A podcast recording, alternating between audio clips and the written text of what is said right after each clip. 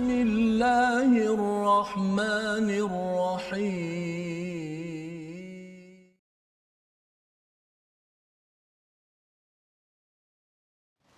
أعوذ بالله من الشيطان الرجيم. بسم الله الرحمن الرحيم. الحمد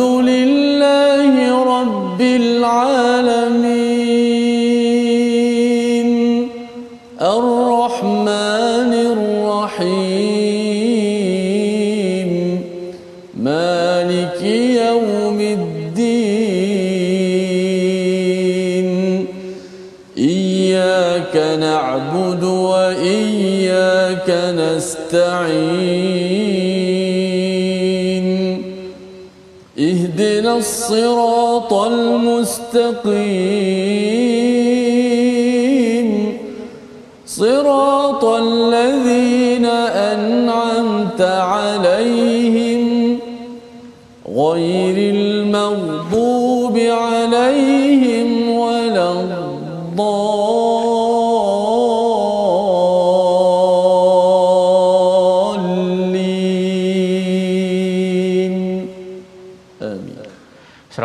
Warahmatullahi wabarakatuh. Alhamdulillah wassalatu wassalamu ala Rasulillah wa ala alihi wa man wala syada la ilaha illallah syada Muhammadan abduhu wa rasuluhu. Allahumma salli ala sayidina Muhammad wa ala alihi wa sahbihi ajma'in. Amma ba'du. Apa khabar tuan-tuan dan puan yang dirahmati Allah sekalian? Kita bersyukur pada Allah Subhanahu wa taala kita bertemu dalam My Quran Time pada hari ini untuk kita meneruskan apakah antara kesimpulan-kesimpulan akhir yang Allah bawakan kepada kita dalam surah Taha selepas kita selesai melihat kepada kisah panjang Nabi Musa alaihi salam mendepani kepada Firaun dalam masa yang sama mendepani kepada kaumnya Bani Israel sebagai individu orang-orang yang menjadi hamba selepas 400 tahun uh, berada di Mesir itu dan mereka ini menjadi hamba yang perlu diselamatkan bukan sekadar dari segi fizikal tetapi dari segi akidah dari segi keimanan.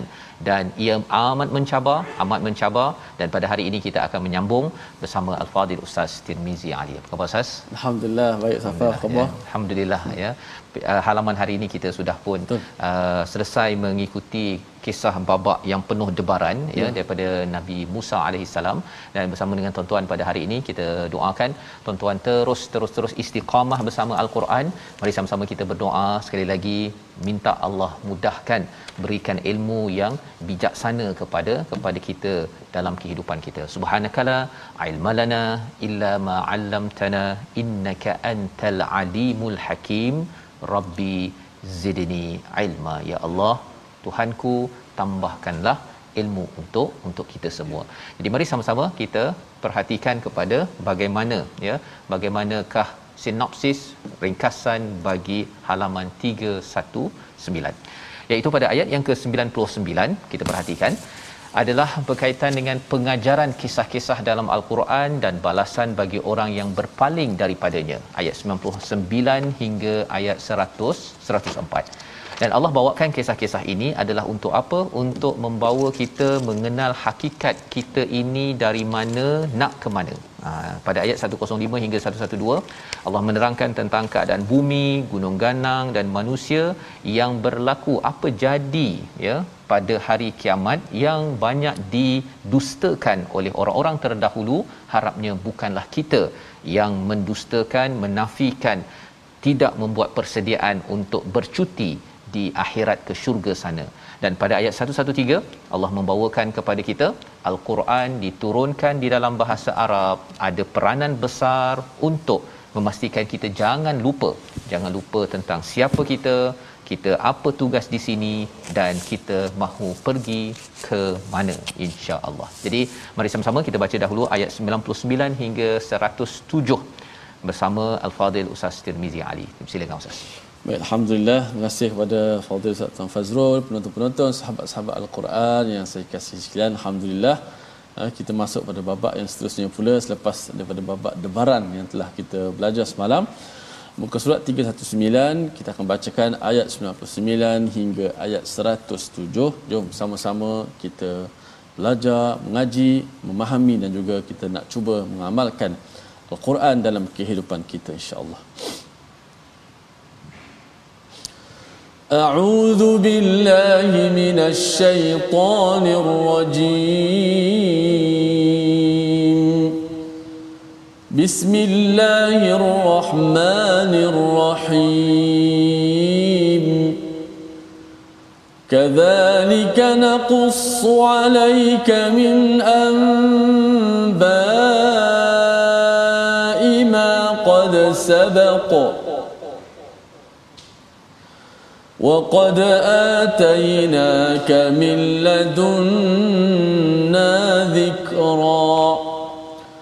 من أعرض عنه فإنه يحمل يوم القيامة وزرا. خالدين فيه وساء لهم يوم القيامة حملا. يوم ينفخ في الصور ونحشر المجرمين يومئذ زرقا. يتخافتون بينهم إن لبثتم إلا عشرا. نحن أعلم بما يقولون إذ يقول أمثلهم طريقة إن لبثتم إلا يوما ويسألونك عن الجبال فقل ينسفها ربي نسفا فيذرها قاعا صفصفا. لا ترى فيها عوجا ولا أمتا. صدق الله العظيم. Surah Al-Azim kita bacaan daripada ayat 99 hingga 107 ya uh, apabila kita sudah pun melihat kepada bagaimana ya As-Samiri pada hari semalam kita membaca pada halaman 318 Ustaz ya. ya. Samiri ini dihalau ya ataupun dipulaukan la misas jangan disentuh dan juga dia dipulaukan kerana ia adalah sebagai satu barah dalam sesuatu masyarakat bila ada pemimpin ajaran sesat ya hmm. yang boleh merosakkan akidah bagi sesebuah kawasan ataupun sesebuah kaum.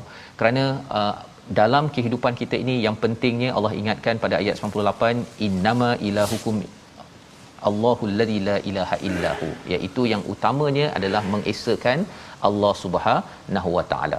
Maka pada ayat yang ke-99 Allah kata kadzalik ya segala apa kisah yang telah dinyatakan ini naqussu alaika min amba ima qad sabaqa iaitu sebahagian kisah umat yang telah lalu dan sesungguhnya telah kami berikan kepadamu satu peringatan daripada sisi kami. Satu Allah kata kami kisahkannya itu daripada khabar-khabar yang telah berlalu. Perkara yang nabi tidak tidak sempat ataupun tidak uh, lihat di depan mata kisah Nabi Musa jauh itu ya Ustaz ya. ya. Kalau Nabi Isa dengan Nabi Muhammad pun hmm. dah dah uh, walaupun sebelah-sebelah tapi Nabi tak sempat apatah lagi Nabi Musa lebih awal daripada Nabi Isa dan penuh dengan pelajaran ya, ya. pelajaran untuk kita sebagai sebagai uh, manusia sebagai insan yang beriman Nabi Musa uh, meng, uh, menguruskan Bani Israel Nabi Muhammad menguruskan kita umat Nabi ini ya pada para sahabat pengajaran pada waktu 1400 tahun yang lepas dan juga kita pada waktu ini untuk mengambil pelajaran yang benar. Nah, ini bukan cerita kosong, bukan apa, bukan sinetron untuk kita sekadar happy-happy tengok 2 jam, 3 jam kemudian kita lupakan tapi Allah kata waqad atainaka min ladunna zikra. Hmm. Sesungguhnya kami turunkan ataupun kami beritahu ini bawakan dari sisi kami ya bila daripada sisi kami ini kalau kita perasan dalam surah al-kahfi kita jumpa tentang istilah ladunna ustaz ya ilmu yang datang daripada sisi kami orang cakap ilmu laduni hmm. ha kan jadi nabi khidir nabi khadir itu dia dapat ilmu itu sehingga kan ia menjadi mulia boleh menjadi cikgu kepada Nabi Musa maka bila kita dapat kisah Nabi Musa ini ya ha, sebenarnya apa? Kita juga dapat ilmu dari sisi Allah Subhanahu Wa Taala. Jadi menarik ya uh, bagaimana pertemuan Nabi Musa dengan Khadir nak belajar ilmu laduni ilmu hmm. yang special. Rupa-rupanya kita juga diberikan ilmu istimewa dengan kita mengambil pelajaran itu yang penting setiap babak yang kita dah belajar itu as-samiri bagaimana Firaun bercakap bagaimana ahli sihir bagi pembina polisi cikgu-cikgu perlu mengambil perhatian bahawa sebenarnya program-program yang dibuat di kaca TV di Facebook pastikan orang makin sedar faham tentang mukjizat al-Quran. Ha kena usahakan. Rugi kalau kita buat program orang dapat idea macam-macam tapi orang tak kenal kepada ilmu mukjizat al-Quran sehingga kan tidak jadi seperti ahli sihir yang akhirnya bersujud dan menjadi pejuang kepada kebenaran disebabkan ilmu. Orang lain tak berapa kesan sangat pun dengan tongkat yang menjadi menjadi ular tersebut. Jadi pada ayat yang ke-100 man a'rada barang siapa yang berpaling daripadanya maka sesungguhnya dia akan memikul beban yang berat dosa pada hari kiamat. Berpaling daripada apa? Daripada zikr daripada peringatan daripada daripada al-Quran ini sendiri. Kerana Quran memang bukan sekadar baca-baca ustaz ya. Dia adalah tanggungjawab. Dia adalah tanggungjawab. Dan bila cakap tentang tanggungjawab kalau kita tidak mahu bertanggungjawab di sini sampai di akhirat sana dia akan menjadi wizra dia akan menjadi satu satu beban kepada diri kita pasal kita tidak mahu bertanggungjawab di atas muka muka bumi ini. Baik, kita tengok pada ayat 101 khalidina fih ya mereka kekal di dalamnya. Wasa'alahum yaumal qiyamati himla hmm. ada satu lagi istilah. Tadi wizra satu lagi himla himla ini satu perkara yang kita bawa Ustaz ya. Bawa uh, kita mungkin bawa beras 20 kilo mampu ya. Tambah lagi 5 kilo tambah lagi kemudian kita tak mampu dah ya. Oh, bebanan bawa tu. bebanan. Kalau kita tak mampu kita dah tak mampu dah lah kan. Hmm. tapi kalau kata kita mampu contohnya kita mungkin sampai kalau bagi bagi bagi bagi sampai kita uh, jatuh cedera ataupun paling hebat pun mati. Hmm. kan. hmm. itu yang berlaku kat dunia. Tetapi cabaran dekat akhirat Allah cakap wasa lahum yaumal qiyamati himla pasal apa? Kat akhirat tak ada mati tak ada hidup Ustaz jadi bila dah kena kena kena eh, diberikan uh, beban pikulan pikulan pikulan bebanan sampailah cedera mati eh lepas tu hidup, hidup balik.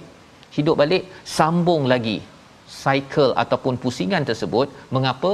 Kerana di atas muka bumi ini kita tidak mahu memikul beban iaitu daripada daripada Allah Subhanahu Wa Taala. Bercakap tentang uh, perkara ini dalam surah al-baqarah hujung tu kan kita ada baca la yukallifullahu nafsan illa wus'aha laha ma kasabat wa 'alaiha ma iktasabat. Eh, yang bila kita cakap la tuhammilna kan? Hmm. kita minta Allah ya Allah janganlah engkau bagi beban yang kami tak sanggup. Hmm. jadi bila kita dah doa begitu apa yang dapat dalam hidup kita Quran yang Allah beri ini ini benda yang kita sanggup. Ha ya? Tapi kalau kita tidak mahu ambil pelajaran itu tandanya kita sebenarnya tak nak ambil beban yang Allah tahu sanggup di sini maka di sana nanti Allah bagi beban yang tidak disanggupi kerana mengabaikan peringatan daripada Allah Subhanahu taala. Ini semua adalah bahagian menuju kepada akhirat. Yauma yunfahu fis-sur pada ayat 102 pada hari kiamat di saat sangkakala ditiup kali kedua pada hari itu kami kumpulkan orang-orang dan apakah yang berlaku pada mereka zurqa. Zurqa ni biru Ustaz biru. Biru ni maksudnya ialah bila uh, muka dah jadi biru itu namanya pucat. Uh, pucat lesi kerana takut sangat dengan dengan apa yang berlaku di di akhirat nanti. Jadi uh, Allah ni baik, Allah ni bagi tahu awal-awal Ustaz. Mm. Ya, bagi preview kepada kita berbanding dengan dah sampai ke sana barulah kata sebenarnya kamu tak bertanggungjawab pada al-Quran tidak bertanggungjawab dengan zikr yang Allah telah berikan dengan cerita-cerita yang Allah bawakan ini. Dia tak sampai sana. Allah beritahu awal-awal kali ini bukan nak me, me apa ada orang kata kalau kita baca ayat-ayat ni ini pasal nak menerakakan orang. Bukan bukan. Kita sebenarnya mak yang sayang dia akan beri peringatan sebelum masuk. Hmm. daripada anak tu dah masuk dalam longkang baru cakap ah sebenarnya sila berhati-hati. Hmm. itu mak yang kejam kan? Bukan mak yang yang penyayang jadi kita nak baca uh, kepada apakah dialog orang yang berada di akhirat kerana tidak mengambil pelajaran daripada kisah-kisah yang yang ada Kita baca ayat 103 dan ayat 104. Dua ayat ini untuk kita faham bahawa rupa-rupanya kita perlu mengambil pelajaran penting dalam kisah yang telah dinyatakan. Silakan Ustaz. Masya-Allah. Ini dialog di hari akhirat. Dialog, Ustaz. dialog. Mudah-mudahan kita ungkaplah dialog. Kalau kita ungkap pun dialog yang baik-baik insya-Allah di syurga insya-Allah. Bimbang eh, sayangnya Allah Subhanahu Wa Taala kepada kita. Preview apa kata tadi dah beritahu awal pada kita mana hati-hati jangan buat nanti ke sini. Baik. Saya baca ayat 103 dan 104. Auzubillahi minasyaitanir يتخافتون بينهم إن لبثتم إلا عشرا.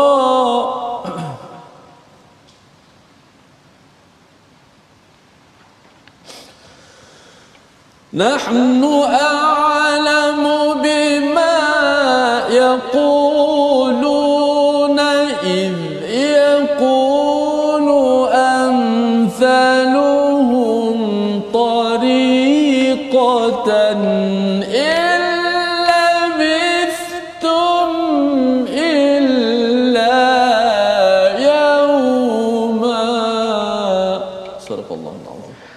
Al-Azim gitulah ayat 103 dan ayat 104 dialog yang penting kita beri perhatian.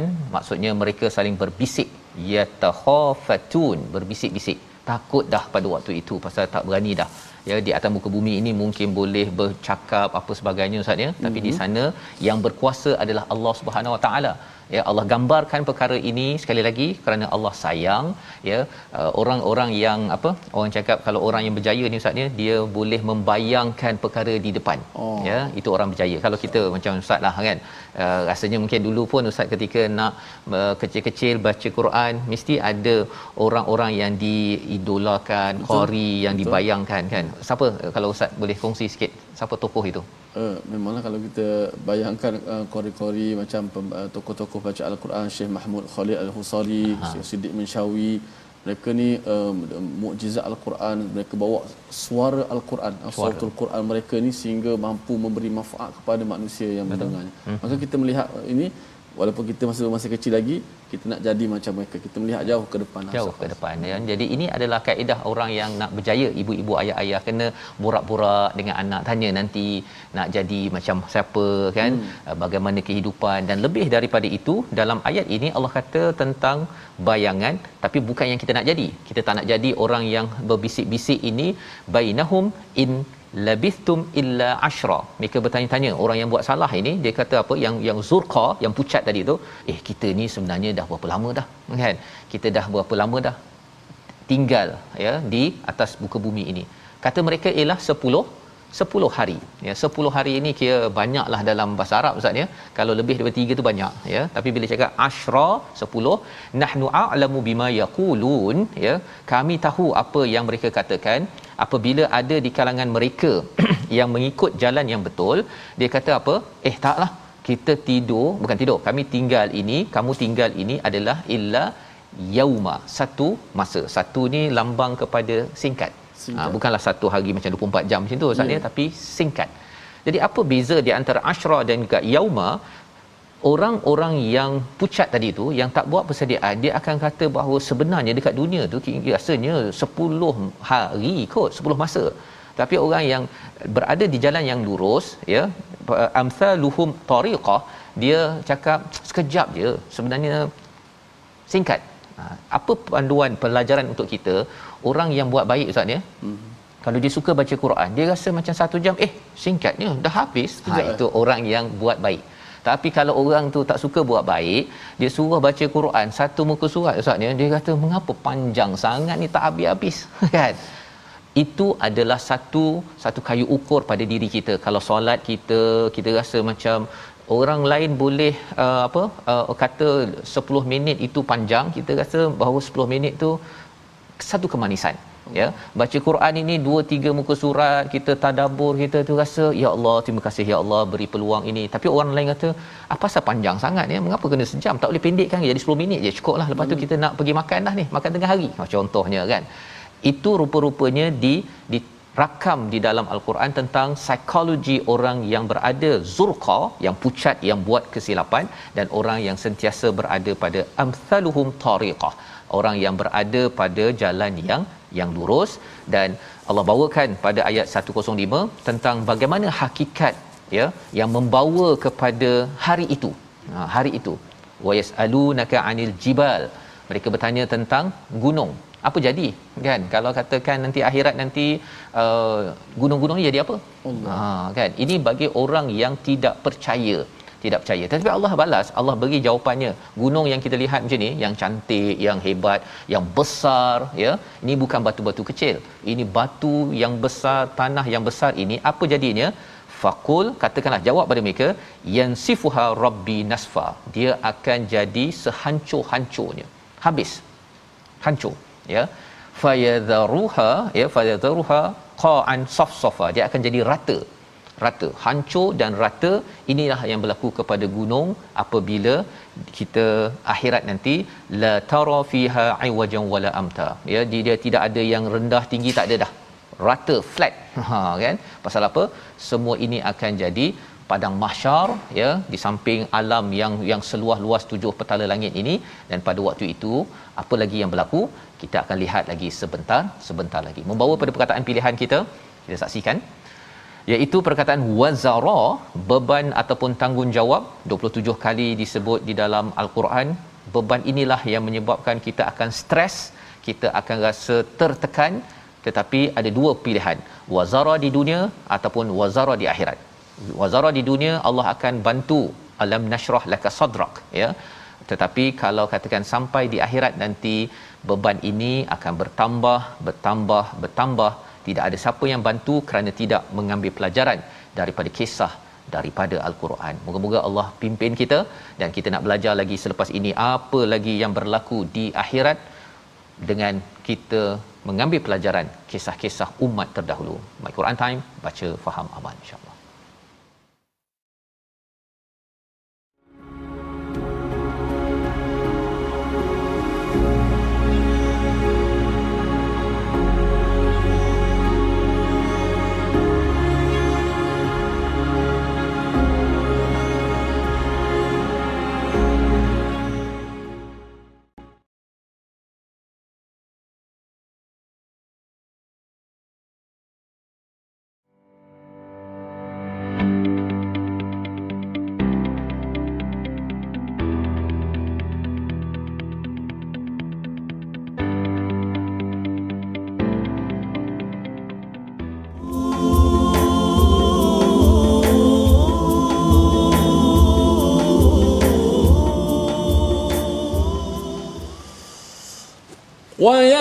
ويسألونك عن الجبال فقل ينسفها ربي نسفا فيذرها قاعا صفصفا لا ترى فيها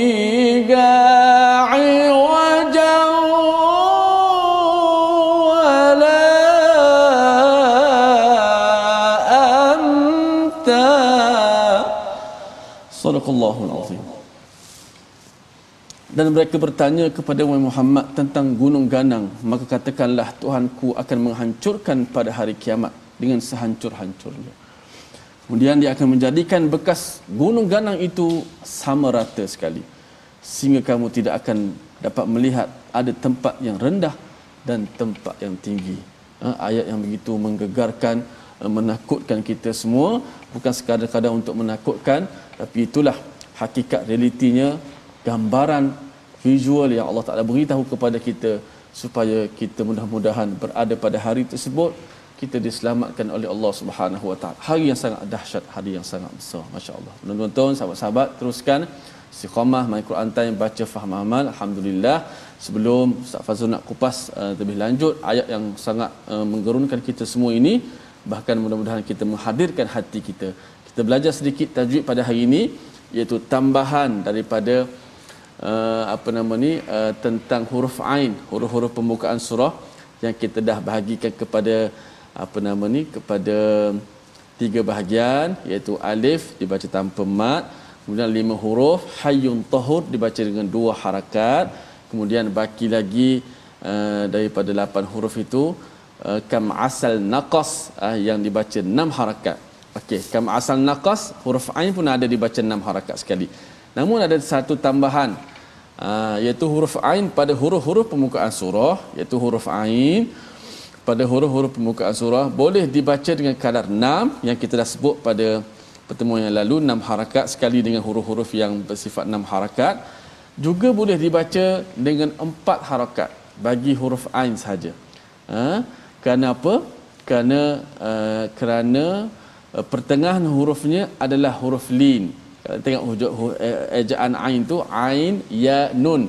Maka ya itu adalah huruf lin. Ain itu berbaris di atas ain. Maka dia jadi juga maklin di situ. Maka atas dasar itulah ain bukan sekadar dibaca enam harakat sama seperti lam mim. Tapi untuk ain maklumat tambahan juga boleh dibaca dengan kadar empat harakat. Kenapa ia adalah sebahagian juga daripada maklin maka kalau dalam surah contoh surah uh, surah apa? Maryam. Kaf ha ya ain sad. Ha, itu contoh 6 semua 6 saya ambil. Kaf ain dengan sad tu saya baca 6 ha, juga ain tu boleh dibaca dengan 4 harakat. Sebab saya nafas tak apa sampai. Ah ha, boleh baca 4 kaf ha ya ain juga pada surah syura hamim ain sin qaf itu maklumat tambahan bagi huruf-huruf pembukaan surah pada huruf ain itu uh, ain saja boleh dibaca 6 harakat seperti biasa mak lazim juga boleh dibaca dengan empat harakat. Kalau ditanya kenapa boleh empat harakat? Kerana dia juga sebahagian daripada uh, matlin di situ maka dia boleh baca mengikut tariq uh, imam uh, apa nama hafs tariq asy-syatibiyah okey wallahu alam Baik, terima kasih ucapkan pada Ustaz Tirmizi hmm. yang menyambung kepada huruf muqataah Ustaz ya. ya. Cara membaca untuk ain boleh empat ya. Aha. Empat pendek sikitlah ya berbanding dengan uh, huruf-huruf lain uh, muqataah yang terpilih ya. ya. Alif uh, satu uh, dua Alif macam biasa. Uh, alif. Alif je ya. Dia sebenarnya ejaan alif tu alif lam fa. Fa bukan hmm. ada ya fa ya. Tak ada. Tak ada. Ha itu yang sebabnya kita baca terus je. Hmm. Alif lam mim jangan alif panjang tak boleh Ustaz ya. Okey okey baik. Dan jangan pula tersilap yang kata sebelum ni Ustaz ya. Hmm alif lam mim terus baca alam je kan? Alam. Ha, padahal ada di dalam surah al-fil alam tarakai. Ha, itu memang alam jangan alif lam mim pula. sama je alam. sama. Kan? Ha, belum lagi yang kata nak cuba tukar pula kan? Kan? Ha, kita cuba pula kat sana. Alif lam mim dekat sana jadi alam kat surah baqarah. Jadi dengan berguru ia pasti akan mencerahkan kita dan itu menjadi sumber pahala bila kita buat sesuatu dengan ilmu. Itu yang kita belajar daripada kisah Nabi Musa. Bila bertemu dengan dengan semua orang Mesir tetapi ahli sihir yang berilmu dapat menentukan status untuk mereka kembali menyerah diri pada Allah Subhanahu Wa Taala. Dan bercakap tentang menyerah diri ini Allah bawakan pada halaman 319 Ustaz baca tadi yeah. tentang jibal. Ya, mengapa tiba-tiba pula cakap pasal jibal? Pasal dia adalah satu perkara yang dekat kepada orang-orang musyrik di Mekah Ustaz ya. Ada gunung ganang kalau yeah. kita pergi Mekah kan kita di wadi kan Betul. kan di dalam tu. Jadi gunung sana, batu sana macam-macam. Jadi mereka bertanya ini yang hebat-hebat ini yang besar-besar ni apa jadi? Ha kan? Rupanya hancur juga. Ya hancur juga. Dia kalau kita ada pengalaman 4 5 tahun lepas ustaz ya bila mereka nak buat balik hotel apa sebagainya bunyi gedang gedung bunyi batu dipecahkan pun itu pun dah membingitkan. Apatah lagi kalau katakan jibal ini dihancurkan? Allah. Subhanallah waktu itu itu yang menyebabkan dalam surah al-hajj itu ibu yang mengandung pun akan me, me, melupakan kandungannya. Amat amat mengerikan. Uh, tapi bagi setengah orang dia kata alah itu uh, betul ke? Ha kan? Allah. keimanan pada hari akhirat itu menyebabkan kita akan mengambil perkara ini secara amat serius. Ha, ada orang tak nak serius tapi ada satu tempat yang kita pasti tidak akan berganjak ataupun membengkok. Ayatnya dalam ayat 108 kita baca sehingga ayat 113 silakan ustaz. Insyaallah ustaz takut dengar ustaz cerita tu. Ha? kita tengok tsunami yang berlaku uh, apa nama ni gunung berapi tanah runtuh. Itulah gambaran awal bahawa kalau Allah nak buat mudah saja. Mudah-mudahan kita semua uh, beriman dengan hari akhirat dan takutlah mudah-mudahan. Kita sambung pada ayat yang 108 eh? Ya. 108 hingga 113 jom A'udzubillahi minasyaitanir rajim يومئذ يتبعون الداعي لا عوج له وخشعت الأصوات للرحمن فلا تسمع إلا همسا. يومئذ لا تنفع الشفاعة إلا من أذن له الرحمن. إلا من أذن له الرحمن ورضي له قولا. يعلم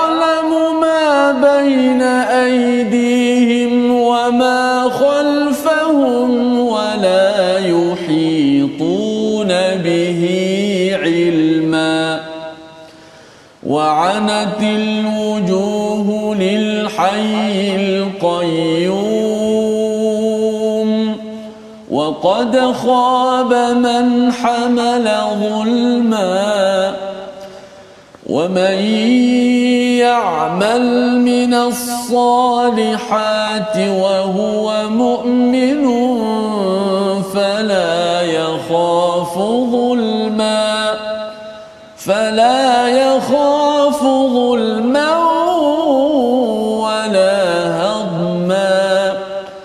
وكذلك أنزلناه قرآنا عربيا وصرفنا فيه من الوعيد وصرفنا فيه من الوعيد لعلهم يتقون أو يحدث لهم ذكرا صدق الله Surah Al-Azim ayat 108 hingga 113 menyambung ya bilakah hari yang tidak ada manusia yang sanggup membangkang ya kalau di atas muka bumi ini kita ada pilihan macam-macam ada yang kata betul ke bahawa gunung ini akan dihancurkan ada kiamat dan sebagainya tetapi ada satu masa yauma idzin yattabi'un da'i ya semua akan ikut kepada pemanggil siapa yang panggil pada waktu itu Salah satunya yang meniup trompet ustaz ya. Kali oh. kedua itu Israfil kata datang. Maka semua akan datang. La iwaja atau la iwajalah. Ya tidak ada siapa pun yang membangkang membantah. Semua daripada kubur masing-masing ustaz ya pum bangun. Dan terus bertemu Allah Subhanahu Wa Taala. Tak ada siapa yang bangkang kalau di sini mungkin orang kata jom pergi solat. Uh, nanti kejap nanti kejap. Kan? Jom Quran time. Uh, nanti kejap nanti kejap. Sibuk sibuk. Tetapi di sini bila trompet kedua ya sangkakala kedua di di dipanggil ataupun ditiupkan ad-da'i ini salah satunya panggilan Israfil maka semua datang ya. Wa khasha'atil aswatu lirrahman. Semuanya menjadi khusyuk ataupun senyap ya kepada semua suara jadi khusyuk kepada ar-rahman tak ada siapa yang sanggup bercakap fala tasma'u illa hamsa.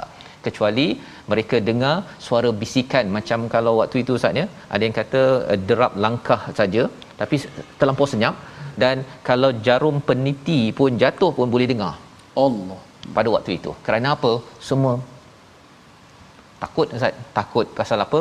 Sudahlah hancur tadi itu. Kali ini dibangkitkan dan pada waktu ini akan di dinilai apa yang berlaku.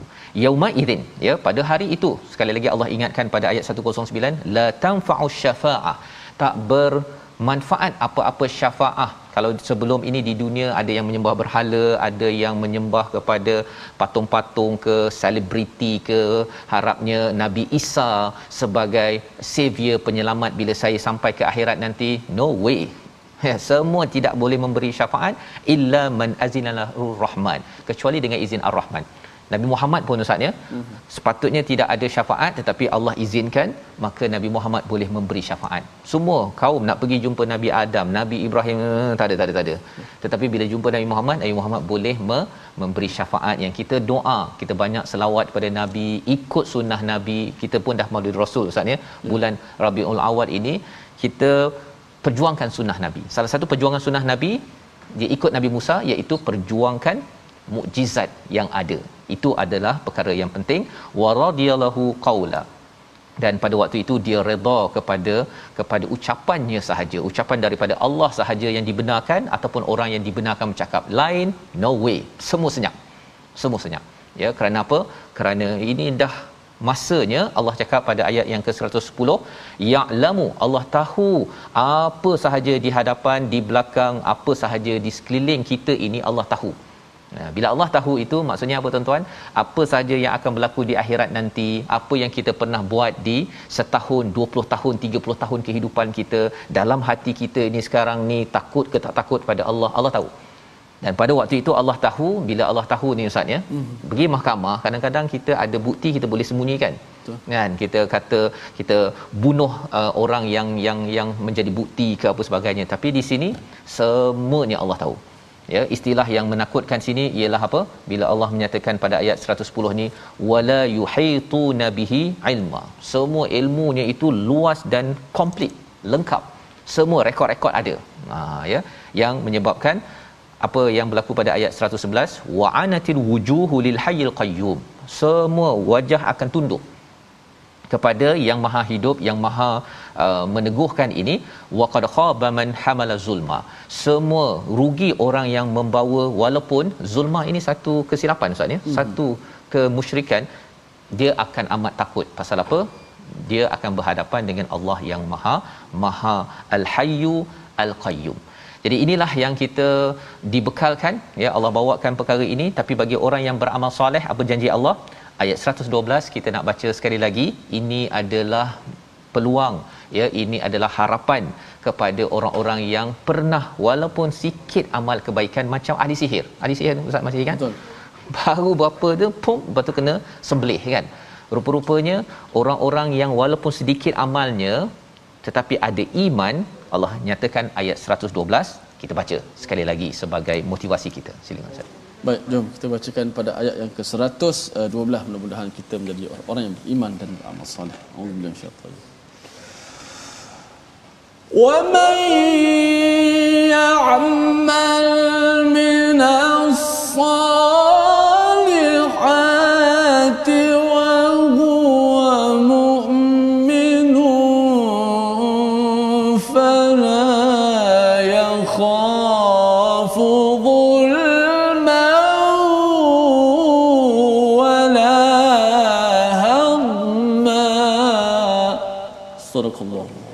Barang siapa melakukan kebaikan sedang dia dalam keadaan beriman maka dia tidak bimbang akan perbuatan zalim terhadapnya dan tidak pula bimbang akan pengurangan haknya. Mengapa zalim ni banyak kali keluar? Pada ayat 112 ada, 111 ada kerana kita bercakap tentang kisah baru kita lepas Ustaz. Ya. Firaun ya di mana Firaun ini adalah yang maha zalim ya. Jadi dia akan menghancurkan. Orang buat baik dia tak balas. Orang yang buat jahat pula dia pergi sokong ya. Uh, bawakan ahli sihir nak hancurkan Nabi Musa nak hancurkan Nabi uh, Nabi Harun dan juga menekan kepada Bani Israel. Jadi zalim penuh kezaliman tetapi bila bercakap tentang ayat 111 ataupun 110 dahulu kembali balik 110 Allah tahu segala-galanya ya. Allah tahu segala-galanya kalau kita ini kesimpulan jadi kita pernah jumpa ayat 52 ya. Kalau tuan-tuan buka kepada ayat 52 muka surat 315 apa Allah cakap? Yang disampaikan oleh Nabi uh, Musa. Qala ilmuha inda rabbi fi kitab la yadhillu rabbi wala yansa. Ya iaitu Allah ini tidak luput pengetahuannya dan tidak lupa. Tidak lupa ustaz ya Allah tak lupa. Kalau kita tanyalah ustaz ya. Kalau ustaz tanya pada saya pun minggu lepas tak yang minggu lepas lah semalam saya tadabbur saya cakap apa? Kan? Saya cakap apa? Yang sejam semalam pun saya dah lupa dah ustaz. Saya dah lupa. Saya kena tengok balik dekat YouTube dekat Facebook baru tengok oh saya cakap ini sebenarnya. Kan? Belum lagi bercakap tentang 20 30 tahun saya cakap apa? Dan cakap apa itu kalau baik okey ustaz ya. Tapi hmm. kalau cakap yang tak baik hmm. Allah tidak luput ya tidak uh, ter ter terabai dan Allah tidak lupa segala perkara itu sehingga kan Allah janjikan pada orang yang beramal soleh dengan asasnya iman. Ha, bukan amal soleh dalam Quran ada banyak a'malahum a'malahum tetapi kalau bukan atas dasar iman ia tertolak. Dia akan ter tertolak. Maka ayat 112 ini fala yakhafu zulma wala hutma. Ya, iaitu tidak dia itu dizalimi walaupun sikit pun tak macam Firaun ya. Allah ini amat adil dan yang keduanya walaupun uh, benda itu kecil ya kecil. Ada orang kata saya ni baca Quran satu hari satu huruf je Ustaz. Satu huruf bukan satu ayat. Lihat. Bismillahirrahmanirrahim dah banyak dah. Tapi dia baca uh, huruf apa Ustaz? Muqataah yang satu je? Qaf. Qaf je. Qaf. Sadaqallahul azim kan? Allah tidak akan kurangi tuan-tuan Allah tidak akan kurangi. Hmm. Allah akan balas juga pasal apa? Ini Allah, ini bukannya Firaun. Ya. Firaun itu tuhan tipu, ini Tuhan yang sebenar-benarnya. Dan macam mana kita nak terus terus terus menjadi orang yang beramal soleh atas dasar iman? Sudah tentunya atas dasar Quran yang diturunkan dalam bahasa Arab yang kita sedang ikuti ini. Allah nyatakan pada ayat 113, demikianlah kami menurunkan Quran dalam bahasa Arab dan kami menjelaskan berulang kali dalam sebahagiannya daripada ancaman agar mereka bertakwa agar Quran memberi pengajaran kepada mereka. Dapat bertakwa ya dan au yuhdithu lahum dhikra maksudnya ialah seseorang itu akan sentiasa mendapat istilahnya ustaznya peringatan yang fresh. Yuhditha ni ada kaitan dengan hadis berita semasa. Oh, ya berita semasa. Jadi dia bila baca Quran itu dia dapat lagi peringatan. Dapat lagi peringatan. Rasa macam kena tegur lagi baru lagi fresh lagi macam kena sebat lagi. Tuan-tuan kalau ada perasaan itu itu maksudnya kita sudah berada di atas track keimanan teruskan dan teruskan sampai ke akhir hayat nanti insyaallah membawa pada resolusi kita sama-sama kita perhatikan iaitu yang pertama dalami isi kandungan al-Quran agar semakin committed dan tidak akan berpaling lagi. Ini yang kita belajar daripada ayat 99 hingga 100. Yang kedua, penuhi hidup yang pendek ini ya, yauman dengan perkara yang bermanfaat bukan dengan dosa ataupun ke kezaliman. Yang ketiga, baca al-Quran untuk tingkatkan ketakwaan dan ambil peringatan bukan sekadar rutin bukan kerana terpaksa tetapi tahu ini berita semasa untuk mengingatkan kita bersedia sampai ke syurga. Kita doa pada Allah Subhanahu taala. Bismillahirrahmanirrahim. Alhamdulillah Rabbil Alamin. Wassalatu wassalamu ala ashrafil anbiya wal mursalin wa ala alihi wa sahbihi ajma'in. Allahumma ja'al jam'ana hadha jam'an marhuma wa tafarruqana min ba'dihi tafarruqan ma'suma Allahumma ufil lana dhunubana وكفر عنا سيئاتنا وتوفنا مع الأبرار اللهم ارحمنا بالقرآن اللهم ارحمنا بالقرآن يا رب العالمين والحمد لله رب العالمين Amin ya rabbal alamin. Moga-moga Allah mengabulkan doa kita. Terus kita bersama Al-Quran Ustaz ya sampai ke ujung usia kita. Itulah harapan husnul khatimah dan kita doa pada Allah Subhanahu Wa Taala kita committed cari guru-guru belajar bahasa Arab pasal Quran ni dalam bahasa Arab ya. Moga-moga dengan itu kita makin membina takwa dan kita mendapat peringatan yang fresh ya yang segar setiap hari. Yuhdithu lahum dhikra kalau kita dapat yang fresh peringatan daripada Allah ini insya-Allah kita dapat nikmat-nikmat fresh segar apabila sampai di akhirat nanti. Kita bertemu lagi dalam ulangan pada malam ini dan juga pada pagi esok insya-Allah. Dan teruskan bersama My Quran Time. Baca faham aman insya-Allah. Bye.